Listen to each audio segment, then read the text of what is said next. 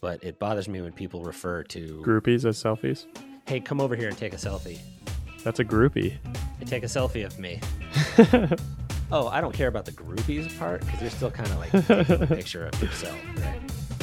But if, if someone just takes a picture of you, it's just a picture. It's not a selfie. It's a portrait. right.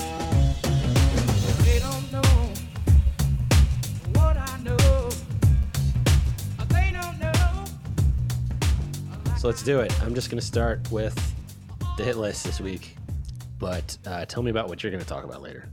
Oh, we're going to talk about uh, digital cameras and digital camera sensors and lenses, depth of field, optics. I don't know. Bunch of interesting stuff. I've been shopping for a new camera. The first thing I got, the note says "nerd kids." I was at a barbecue, and uh, there was a guy there who was talking about his 11 year old kid and how super into commercial jetliners he is. Interesting. He has, but but here's the thing. He has like 2,000 Instagram followers that are all his plane buddies. He has literally hundreds of friends that he like plays Minecraft with, that he hangs out in chat rooms and talks to about fucking planes.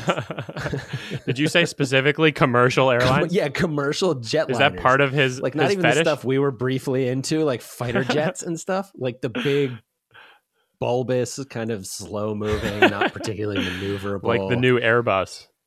I mean, I understand why he's obsessed with that. They're fucking incredible. No, I completely understand. But it just it made me think like there was a period in my life where if I had found the right group of friends like to tell me it was cool that I there are so many things that I would have maybe like I'd probably be a rocket engineer right now. I was so into space at that age, but I didn't have anyone around me that was like, "Yeah, you're right. That is pretty cool." Yeah, it's an, it brings up an interesting uh, question of how much do the people around you really shape who you are. It's pretty much everything. I mean, it's your feedback. It's your mirror Right. on life. Hey, man, I found this cool picture of a plane. Do you think it's cool? No, man. Let's listen to this Nirvana CD. Okay, so this is perfect. Speaking of things that were cool, right? When we were grown up, uh the next thing on list says skateboard tricks. I was watching the X Games, which at point I had no idea when they aired. I was watching it on YouTube and it just occurred to me that they are a giant spectacle now. Like they're held in the parking lot of the Staples Center and 20,000 people show up to watch it. It's this giant spectacle where there's this nomenclature that is associated with this sport that was so clearly made up by a bunch of stone doofuses landing weird tricks and then going, I'm gonna call it a roast beef. it's nice to see the Right? sport stick to its heritage like that. and now and now you watch NBC and like if you know Bryant Gumbel is talking about a guy landing a fakey switch roast beef whatever with cheese, you know with extra cheese. roast beef pizza guy but I feel like I feel like that's just language right like in 30 years is that going to be a weird thing Maybe it will only refer to the skateboard trick in 20 years and it will no longer refer to the meat product because we'll no longer be eating meat. And then people will think it's weird if you bring up roast beef sandwiches. They're like, that old dude doesn't know what the fuck he's talking about. No, the, they'll know, but from Wikipedia. So it'll be like you'll look it up, and the disambiguation will be roast beef, uh, historic meal, and roast beef skateboard trick. roast, roast beef redirects to uh, skateboard trick. Which one of those do you think will still be in use? if you're interested in sandwiches, you have to go to the disambiguation page.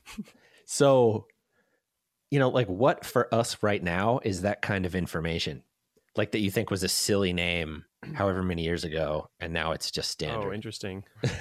you know, like everything's got to start that way Yeah, somehow. for sure. Every every new thing that comes into existence. I mean, I just tend to feel like roast beef is stupid. like it's a stupid name for a, a performance element. But then I'm like, what kind of name is a salchow or whatever that, you know, there's like weird names in ice skating. salchow could mean something very specific in another language. Roast beef means a s- like a slice of wiggly cooked meat. so it's just weird. It doesn't reference the skateboard at all. And the only way it could have been the name is if some stoned dude was chowing on a roast beef sandwich, like when his buddy landed that trick. Whoa, what are you gonna call that, bro? Dude, Jeffrey just spit out his roast beef, man. that trick was rad. The funny thing is, I honestly have no idea if there is actually a a trick called the roast. I know there was in Tony Hawk, where they do physically impossible tricks. It was in Tony Hawk, it's probably fact. Okay, so uh I'm gonna do I'm gonna use the last slot in the hit list to uh segue into the cameras that we promised to talk about before. Like what's a good camera to get or how you ended up buying your camera, but all the way back at like what is design to you? Or that might be too broad a question, but more like when we're talking about problem solving, like what's what's that process? Uh, you're talking about identifying a an issue or a problem or a process that you want to change, and often it's associated with improving it. And so here's the thing. Early on in the process of human, uh, you know, humans designing their environment, right? All the problems that had to be solved are bigger things. Like Right. like you can't be away from water for more than 2 days without dying. So we need to find a way to carry water, right? We need to get the water out of the stream and away from the bears. Right. Take it back to the safety of our cave And you, I, you know, until bears don't carry water bottles, so they are still limited by this problem that we were able to solve. they do sometimes carry picnic baskets, though. So you'd think they would have made the connection and invented the cup. So, so then, so I mean, like, so, so running through the design process, right? So then somebody was like, Um, eh, this see this thing I fashioned out of wood. Call it a cup. And there we go. We're back to the roast beef, right? Somebody had to name that shit a cup. it can pick up some water and it can come with us, right? But it's not so good at it because if you, if you jostle, the, the water comes out The cup. of the cup. So they took a rock Yes. and they plugged the hole in the top, and they were like, "Look what I have, a water, a water bottle." now we're where we are today. And so when they're selling you a new feature on a tech gadget, they're selling you a, a new problem solved. Maybe one you didn't even know you had. Like you hear a lot of marketing stuff, you know, like megapixels, whatever. But like, I feel like with a lot of technologies, we've hit a point where the change that any company is trying to sell you in any given model is probably incremental and not that important. So I'm consistently interested in The, where the bottleneck is. Where can you get the most improvement in something that you use for the for the for the least? That's a really interesting way to look at uh, acquiring any new product. Is what are the aspects that what what's the thing you're trying to solve, and then what are the aspects of that that the products solve or address, and then which ones are you actually getting a bang for the buck, right? right? Like they'll talk to you about megapixels all day because that's a number that sounds fancy. Oh, a higher number must be better. But there's some point where you don't need that many megapixels because you're not blowing your picture up to the size of the side of a building. but all the nice new expensive cameras have 36 the uh the interesting thought that i had while while we were just bringing this up is what is the camera trying to accomplish? What are all these technologies trying to do? And it seems like and i think you can abstract this to almost everything you're trying to reproduce a bit of reality that cup that initial analogy is the cup is trying to reproduce the river inside of your cave I want to take the river and take it inside somewhere else and reproduce that reality. I'm capturing the water. And the resolution with which you're capturing that water is 100%. You're getting the water that was in the stream and you're taking some somewhere else. But we've also had to sacrifice things. We we only we only reproduced the reality as much as we needed it. We needed the physical molecules of water to consume, but what we lost was were more abstract things like the sound of the rushing water, the beautiful scene surrounding the river, the organisms living in the water, We don't want the organisms living in the water though. That's we don't want some another of them. thing I that wouldn't. We've taken out of it. We took the water. We realized, oh, these other things are coming with us. That's not cool. So we found a way We to get them out, or just kill them, so you can just you know consume their their dead. Or just bodies. pretend like they're not there. So cameras. So let's just let's do it. Let's do cameras. I love cameras. Um, So what's interesting to me, yeah. it it's an effort. What cameras do is capture a moment and sort of, in essence, a, a memory, and that's why there's pictures are so valuable to people. Um, hmm We're to a point in mass problem solving where what's really important to the masses is the ability to like capture and store you know these memories that you want to be able to look back at later but the same as we're trying to what did you say reproduce the water Reproduce reality. Capture and reproduce reality. like photography i feel like takes a hit i feel like it's not regarded as as as high an art form as like painting you know Right. but because photographs were um just capturing something that was happening versus completely imagining it from nothing or using a really complicated process to capture that reality like painting a Yeah. portrait um then you know so it doesn't get as much credit as like oh that's high art Yeah, I've I've always felt the same way. You don't have to, as a photographer, master the reproduction step so much. Um, you just have to capture the moment on film. Although you could argue against that in today's age, because if you look at modern photography, there's a huge artistic component. It's all done digitally. Um, but yeah, I've always I've always kind of agreed. You have to master all the basics of art, um, like uh, like color and contrast and brightness and layout and cropping and composition yeah composition. You have to Um, master all those things, but once you get that, you can take good pictures. If you just mastered those and then go try to paint an oil painting, it'll just look like a kid with finger paints. right Even though even though your uh, your pieces are proportionate and so in the right the perspective. and- skill is more a manipulation of technology than a like a i mean i guess a paintbrush is a manipulation of technology but like for sure, it for know, sure is.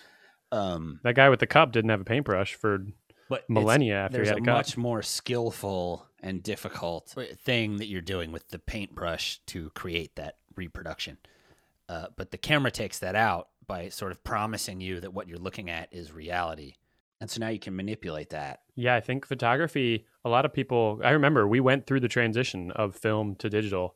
I mean, we were in the heat of learning photography. We had been, I'd been practicing and taking photography classes for three, for four years. It was right at, right in our senior year that digital cameras really started to be a serious thing. And we had a scanner at school. And I remember that thought. I was like, well, what's going to happen here? We're going to lose the dark room. We're going to lose all this artistic production.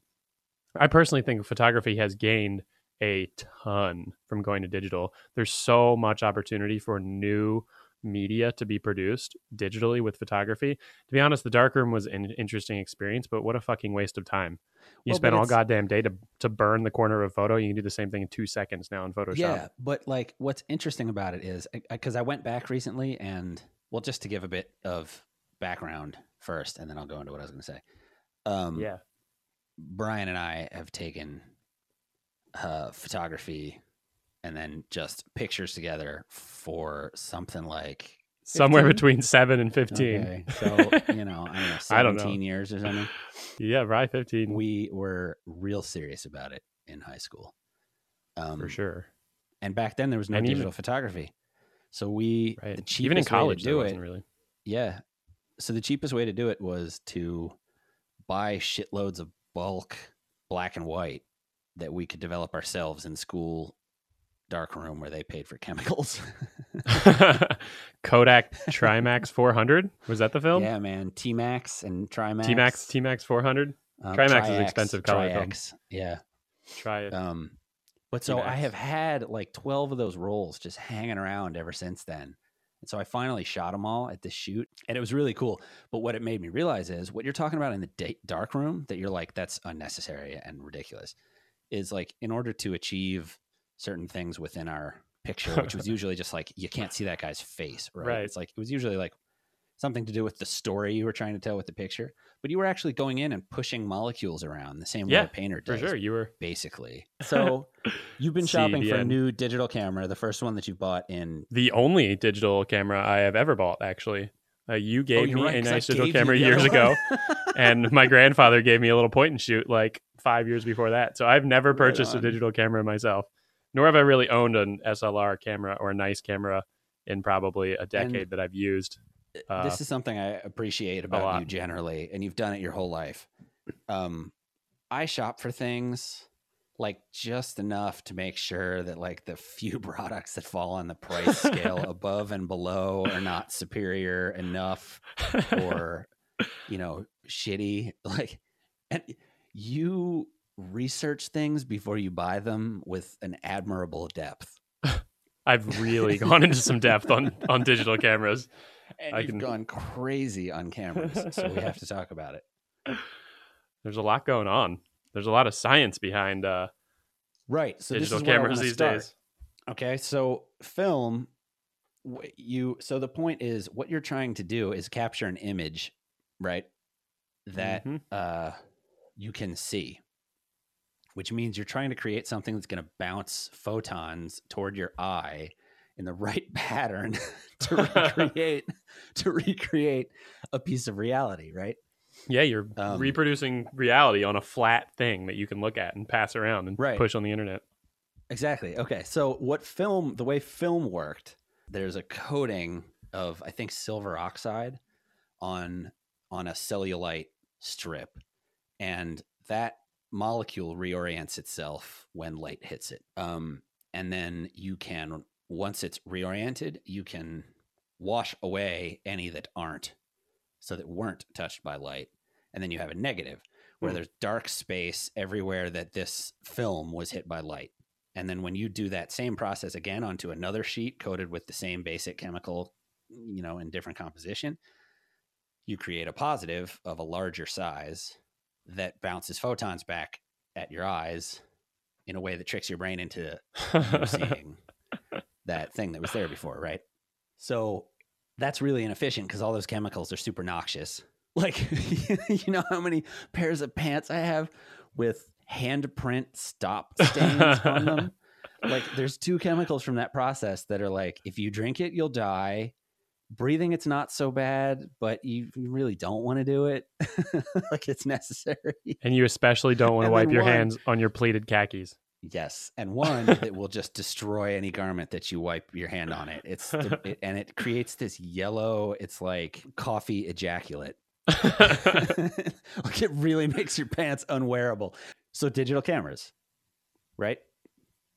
So talk to me about sensors. The sensor is capturing protons, photons. Yeah, so you essentially have sensors essentially have a bunch of little we think of them as pixels. You think of the pixels, megapixels on a sensor. And each of those little pixels over the period of time that you're taking a picture, you expose the picture, kind of like the film.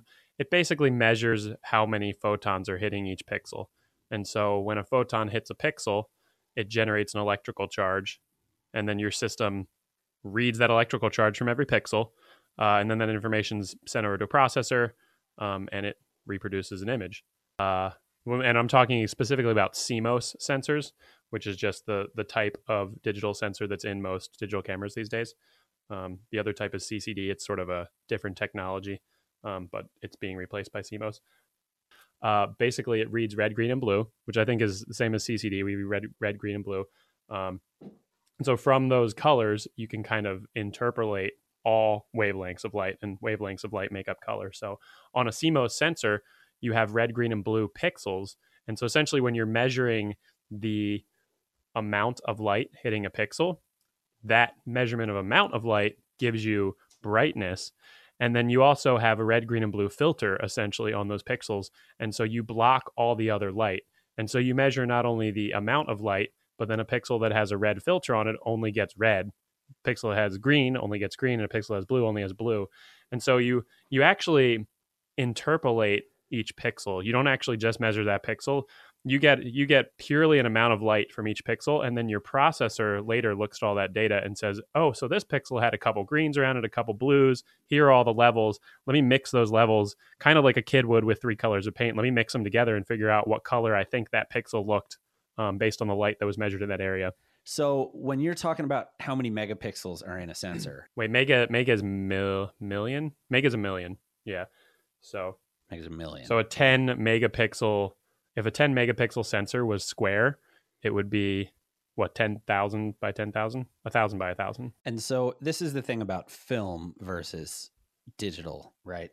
So that granularity that you just talked about, like how small a Right. pixel is, is essentially what we're trying to catch up to. At least the the you know uh, film, the level of resolution on that is m- like molecular. You're talking about this chem like silver oxide atoms or molecules.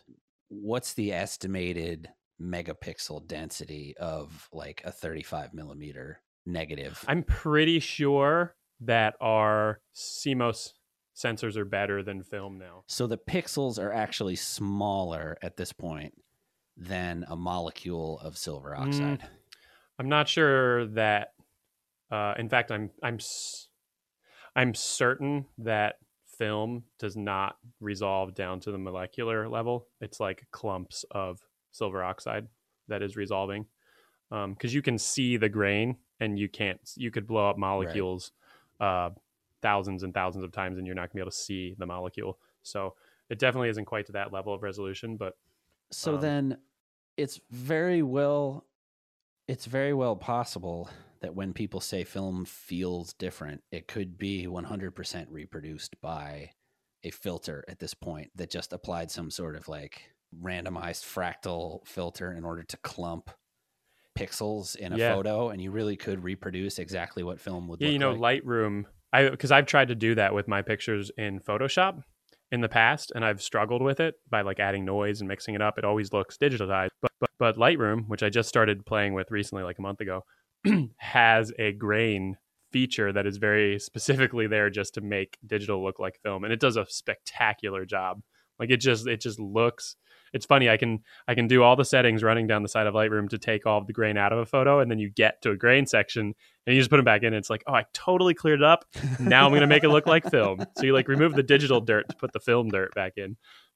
It's one of the most popular things I do on videos. People are like, "Oh man, it looks good." And put some grain on there. well, draw. Well, one of the things it does is it draws attention to the viewer that this is an alternate reality. And you repro- when you reproduce something, I mean, you take a photo with an iPhone these days. The screens are such high resolution that your eyes can't see the pixels anymore, and the cameras are doing such a good job that I'm not sure your eyes can resolve the difference. So you're physically looking at something that it is a reproduction of reality that you you physically can't tell the difference with your eye, and it sucks sometimes. I want to look grain. So the reason I bring up megapixels is because that's the biggest thing. I feel like they say, well, now it's up to 12 megapixels. Like the problem with a phone camera is you have to like the sensor has to be really small. The other big thing to think about with megapixels and sensor quality and resolution is the size of the sensor. I can have a the sensor inside of your phone, I think roughly you can think of as like the size of your pinky fingernail. I might be off by a little bit here, but that's a good approximation. And the sense the size of a sensor in a good digital camera uh, is the size of an old piece of 35 millimeter film, which I don't know what is that, a couple postage stamps. So it's it's huge, it's significant. It's like 20 times the area.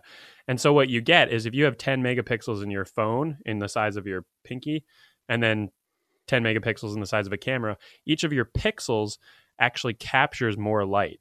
And so you get higher resolution in terms of how much light was in that pixel, how accurate is the color reproduction, how accurate is the sensitivity, how much how how good a picture can you take in lower quality light because you're cat you're physically getting more information in the same period of time. So there are a lot of benefits. So realistically, you need to know megapixels and the size of the sensor um, to to really get a good comparison. Just megapixels by themselves is is almost meaningless.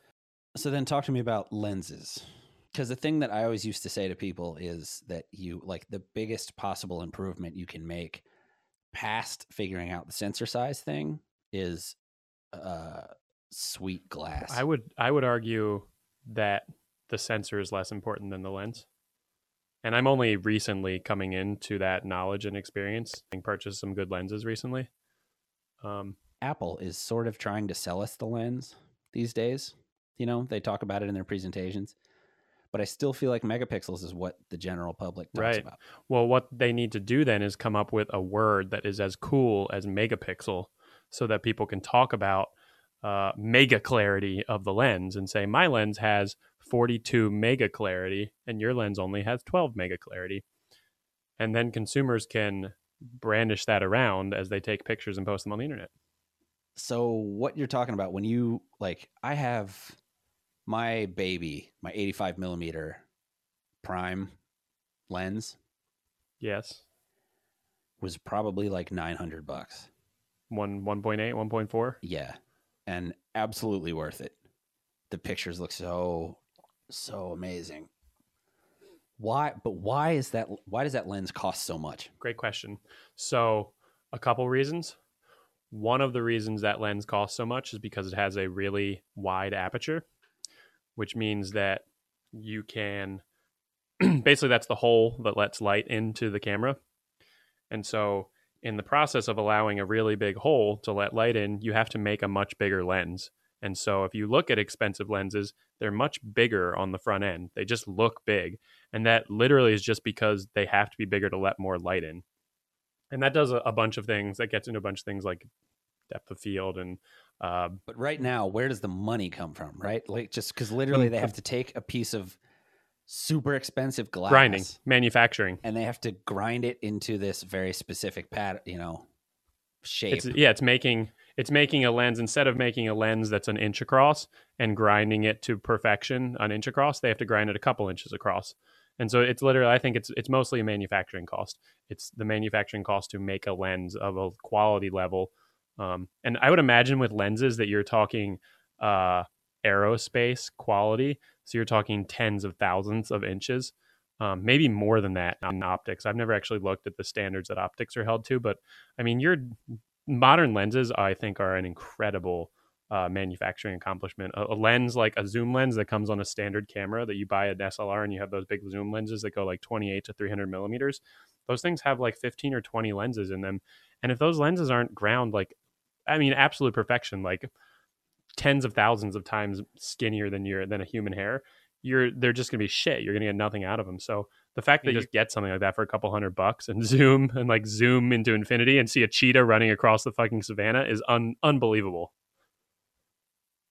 talk to me about aperture. So my understanding of aperture is it's the size of the hole through which, you know, light is being channeled.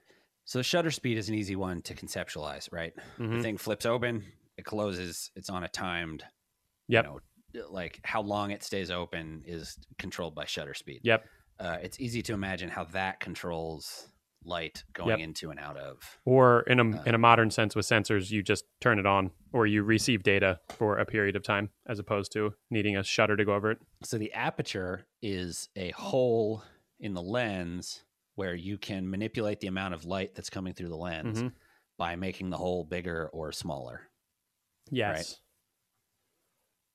And so aperture relates to something called depth of field, Mm-hmm. which is where this stuff starts to get tricky. Gets but really it's tricky. worth understanding because here's the thing Everybody loves depth of there's no easier way to make a f- picture really sexy than to understand depth of field. yeah, and to then talk it. about it, and that makes you and the picture sexy. At least to you and me. so let's do it. So depth of field. So the way that you affect depth of field uh, has to do with. So this is why uh, earlier he said 1.4.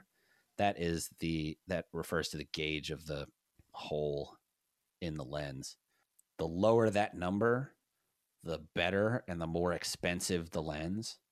But it results in depth of field effects that are so sexy, right? so that's what you're- so sexy. That's you said that really well. That's what you're. That's what you're paying So- for. so sexy. That's kind of creepy. that was that was very weird, Batman. That's not what we want. That's not what I meant. So where does so talk to me about the physics of the lens and where depth of field comes from? So depth of field. This is a really hard thing to describe without having diagrams to show people. I think you can do it. but the idea I'll help is so essentially the reason you have a lens the reason your eye has a lens the reason a camera has a lens is that you that whole area of the lens you're able to capture light from and so when you look at something instead of just getting a point of light from an object that you're trying to take a picture of the lens allows you to capture light from a bunch of different directions so think about imagine you're taking a picture of an orange right? You just have a table, or you have just an orange floating in space, and you're taking a picture of the orange. every point on that orange is actually radiating light in every single direction. And so, if you had a really tiny lens, imagine a lens the size of a photon, you could only capture one photon in one direction coming off of that orange from one spot of that orange. Now, as you grow that lens, all of a sudden, imagine the light coming off of that orange is a big sphere growing out from away from the orange. And so when you put your lens against that sphere, you're capturing a big sec- you're capturing a little circular section of that sphere of light. Uh, you ca- you're capturing a bunch of different angles of light off of every single point of that orange and it's captured in that lens. And then the, what the lens does is it all that light that it captures it refocuses it back onto your film or onto your sensor at a single point. So if you imagine like the what's the little nubbin at the end of an orange the little dimple piece at the top where it like connects to the tree? If you think of that as like one point on the orange um, you actually are capturing say tens of thousands of different photons coming off at slightly different angles from that point. Your lens captures all of them refocuses them and then you get all of this extra information. And so when you do that uh, the lens can only focus at a very particular distance. And so if you're focused on that little dimple on the orange that means that technically every other point of that orange at a certain distance from your lens will be out of focus And uh, and a certain distance toward your lens. Yes, well. every everything away. So imagine your lens and then Well, so if you think of it as a like a cylinder of light coming that's hitting the lens, right? That cylinder is squashed into a cone. yeah, The what the focus ring does when you slide it is it moves the lens closer or further away in order to make sure those beams cross. Yes. And when they you Yeah. know, not beams, but like the you know, the, make sure it crosses. When you find the place where where it crosses is on the sensor, then your picture's in focus. right. But everywhere that it's out, closer to you and further away from you than that field Yes. is you c- is, is not going to be in focus. Exactly.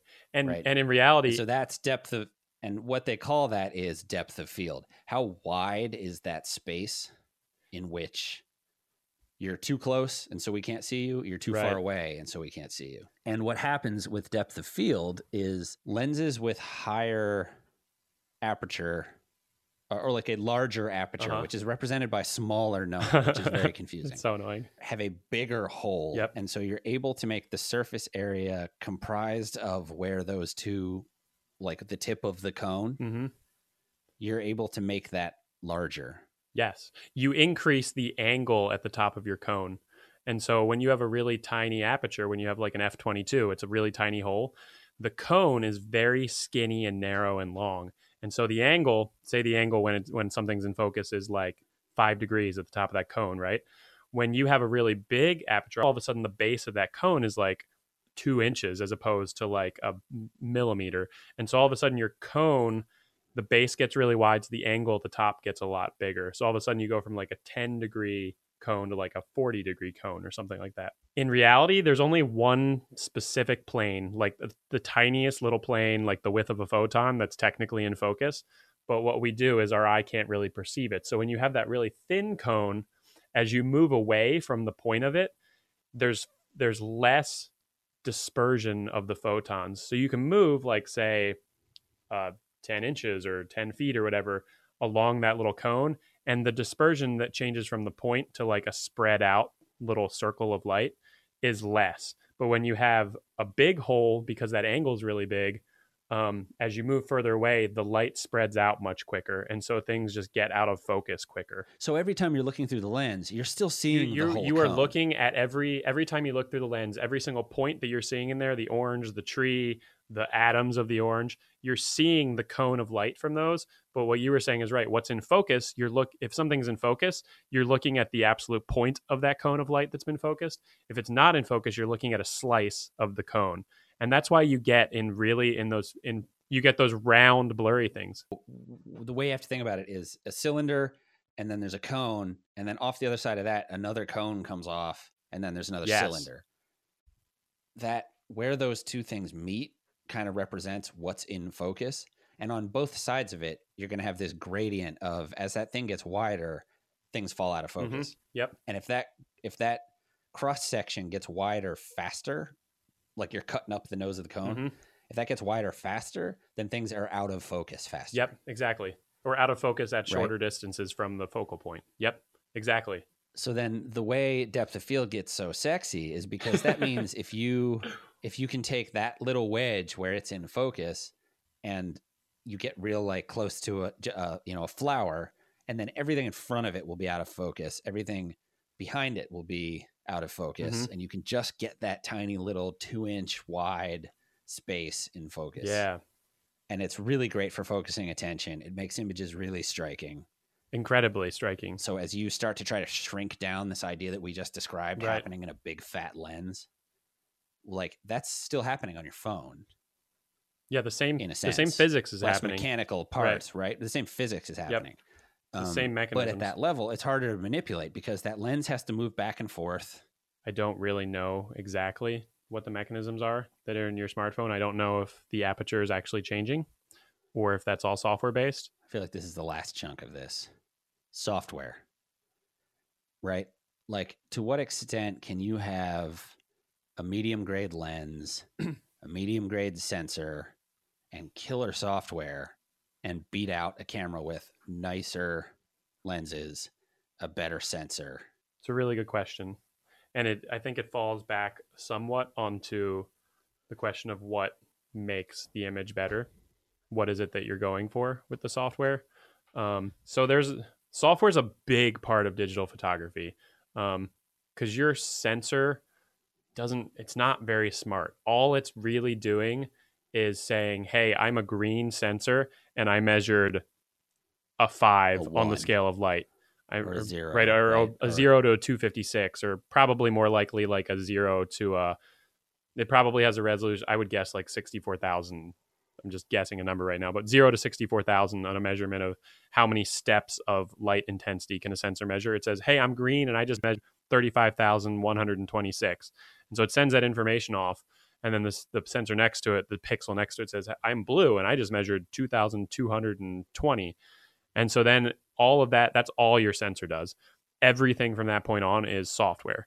Um, and so then the, the software uh, takes that information and starts to interpolate and says, oh, okay, so these pixels, it had this intensity and it was this color. And so, oh, there was like a kind of a, um, aquamarine color in this area. And then it'll generate a pixel. And so everything after that measurement is interpolated by software. So depending on what you're trying to do, um, different the software can just have a tremendous effect. Um, the big thing that you see on nice cameras, good good digital cameras and professional photographers shoot in RAW, which means essentially that they get they get that raw information from their sensor. Open that up in, in an application like Photoshop or Lightroom, your ability to manipulate the the lowest level and the most data about the physical scene that you tried to capture is uh, is at maximum.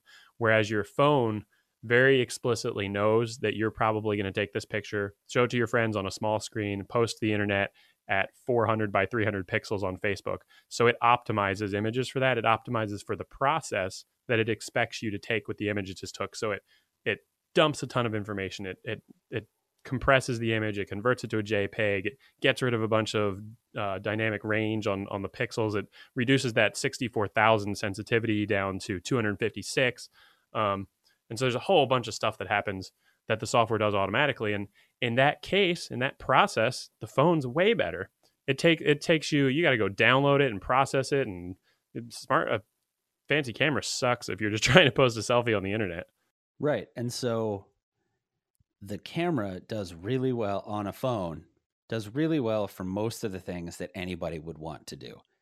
And here's the thing that that I think is interesting. Like our barrier to entry when we started doing Mhm. photography as a, you know, like as an art form, like you had to buy a camera or you had to like, you know, get your grandfather's old Olympus or something that you could control all these settings on because they had point and shoots by the time we were kids. And that's what most people used that just had a set Mhm. lens, a set focal point, a set aperture, and just would, you know, and take the one picture, move it on. And then you would get those developed and you get your pictures back. And they'd mostly be shitty, but would capture a moment. So the phone is really good at processing out elements that are not important to that experience of like capturing these moments, making sure Mhm. they look cool. And the funny thing is that so the software is now putting extra stuff on there where they're going, well, a little more contrast, a little, you know, that warmer tone Yeah, that makes Let's do an Instagram filter. um, yeah, and that's totally awesome. So that's, I mean, that's what Instagram, you know, filters do, and they do a lot of reproducing things that you could do with film if you knew what to do. So if you are considering, you're like, oh, I want to get into photography. The best thing one thing that got me really excited is when uh I, iOS released like a whole bunch of settings inside the camera function now where you can adjust brightness and contrast and tone and saturation um and i think honestly photography is a really cool art medium because and i won't list them because i won't be able to think of them they're like 10 things that if you know like 10 basic things and it's all it's about art and aesthetics in general you know those 10 things and then you know how to manipulate those settings on a picture, you can do so much. You can be so creative. Your compositions will look amazing. Everything you do with pictures will be 10 times better than they are right now. And people might not know why, but when they look at your pictures, they'll be like, that's a cool picture. That is not just a random selfie out at some weird angle. If you are faced with, you have an iPhone 6 and the iPhone, let's skip over the S, let's make the gap wider. you know, iPhone 7 in two years. Because everyone's on one of the upgrade So paths. They never cross. Right, right. Don't cross the streams. It's very expensive. I'm on the cycle of buying the non S numbers. If the S comes out and what they're talking about is how badass the camera is, but it's going to cost me 900 bucks to buy the phone because I'm, I'm I can't 900 bucks. because I can't subsidize it with a contract renewal. Um, what a stupid thing to have to talk about. So faced with that decision, paying nine hundred dollars, is it better to buy the nine hundred dollar phone or to go get a cheap, you know, like a Nikon point and shoot, or maybe a low level SLR with the sweet ass lenses you just talked about? I'm not sure because you've got a lot of other stuff to consider. The iPhone, the iPhone, so smartphones, and in reality, let's call smartphones what they are. They are cameras. We have we have really nice cameras in our pockets that have other features on them. But smartphones are cameras these days. People spend more time looking at pictures, taking pictures, editing pictures, sharing pictures, and they spend talking on the phone, text- texting and texting textable cameras. Anyway, so the smartphones are optimized to take pictures and immediately produce a really high quality version of that reality that you just captured whereas really nice digital cameras are designed to capture as much information about that reality you're trying to reproduce and then allow you to manipulate that reality to produce a really good image or some altered version of that reality. And so if you are just trying to take really high quality photos of yourself and your friends, you know, just standard stuff. I don't mean to demean selfies. I love taking selfies. I love posting fun stuff to the internet. But if you're just trying to snap pictures um, and share them on the internet, you 100% just want a smartphone. So I sort of feel like the answer, if your idea is I Mhm. want to explore the art side of this, your first move is play with those settings and work on dialing those into a thing that you just think is cool. Yeah, just take a bunch of pictures. Yeah, exactly. Just, I mean, it's the same way Yeah, that we learned. But totally. it was just take a lot of pictures and then manipulate those with the settings, you know, to start understanding how Yeah. that piece of it is played with. And then, like, basically, what I think we've gotten to is you can do everything with your phone that a Mhm. you know quote unquote photographer does until you're ready to make the leap to a Right. three thousand dollar camera. And up until that point, like just don't don't bother. yeah, I would I would say no, I'm, I'm kind of sitting here for all, for all the things I've ever been taught about photography. I think I think really to get started with photography, start with your phone, like we were just saying. Get into and get into the photo app on your phone. You don't need to go buy one anymore either. If you have iOS, I don't know what Android looks like, but iOS's photo app has like 25 settings that'll take someone who doesn't know about photography and image editing like days to figure out, at least, if not weeks. Play with that stuff and then learn two things. Two things. One is the rule of thirds, which essentially defines how to uh, do composition for all artistic mediums, everything, not just photography. Go look up the rule of thirds and then take one other thing to heart. And this is one of Ed Brown's rules get closer. Take a picture, look at it. Oh, that's a great picture. Nope, that picture sucks. Get closer. Whatever you're taking a picture of, get closer. and shoot all of those things. Yeah, shoot them all. They're free. Take 50 fucking pictures of your of your goddamn hand. You're going to get an interesting picture. Just play around. It's free. You remember the the National Geographic photo internship that everyone used to compete for every year? Oh my god, no. Do they still do that? what everyone used to talk about is you had an unlimited shooting budget. With film, to shoot the way that you do with digital on incredibly film expensive. is like They used to a roll of T Max 400, which was relatively cheap film, was what like five bucks, four or five bucks. Maybe on sale you get it down like bulk like price. I used to be buy, I was buying like 24 rolls at a time for like three bucks or something. Cheap ass black and Right. white, shitty Yeah. black and white film, and uh, and then we developed it ourselves, but. You had to have a dark room, which we were lucky enough to have at our school. You had to pay for chemicals. If you had a roll of film developed, it was like 10 bucks.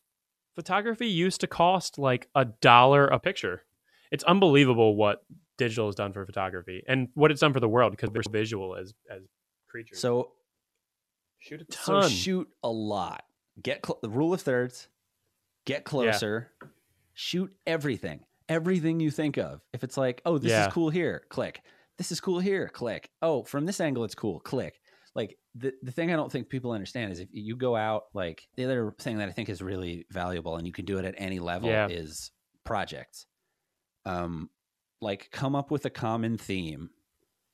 Um, Mhm. People of New York is a great example of a sustained thematic photo project. We used to do, you know, like it would be like student life, you know, and you just hand in a bunch of half compelling pictures of your friends doing stupid shit in the hallway, right? a bunch of stoners doing skateboard tricks and eating uh, roast beef sandwiches.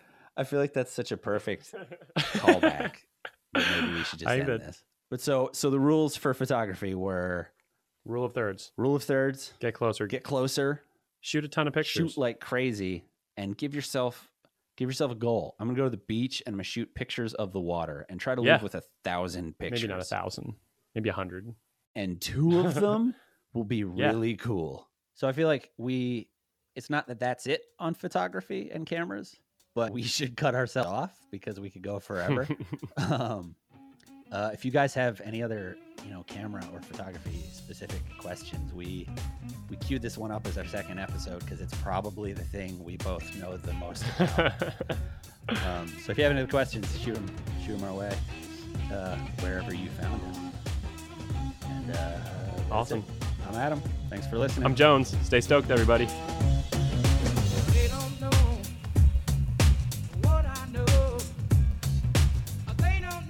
The bros are. Why would the bros be angry? We're so sexy.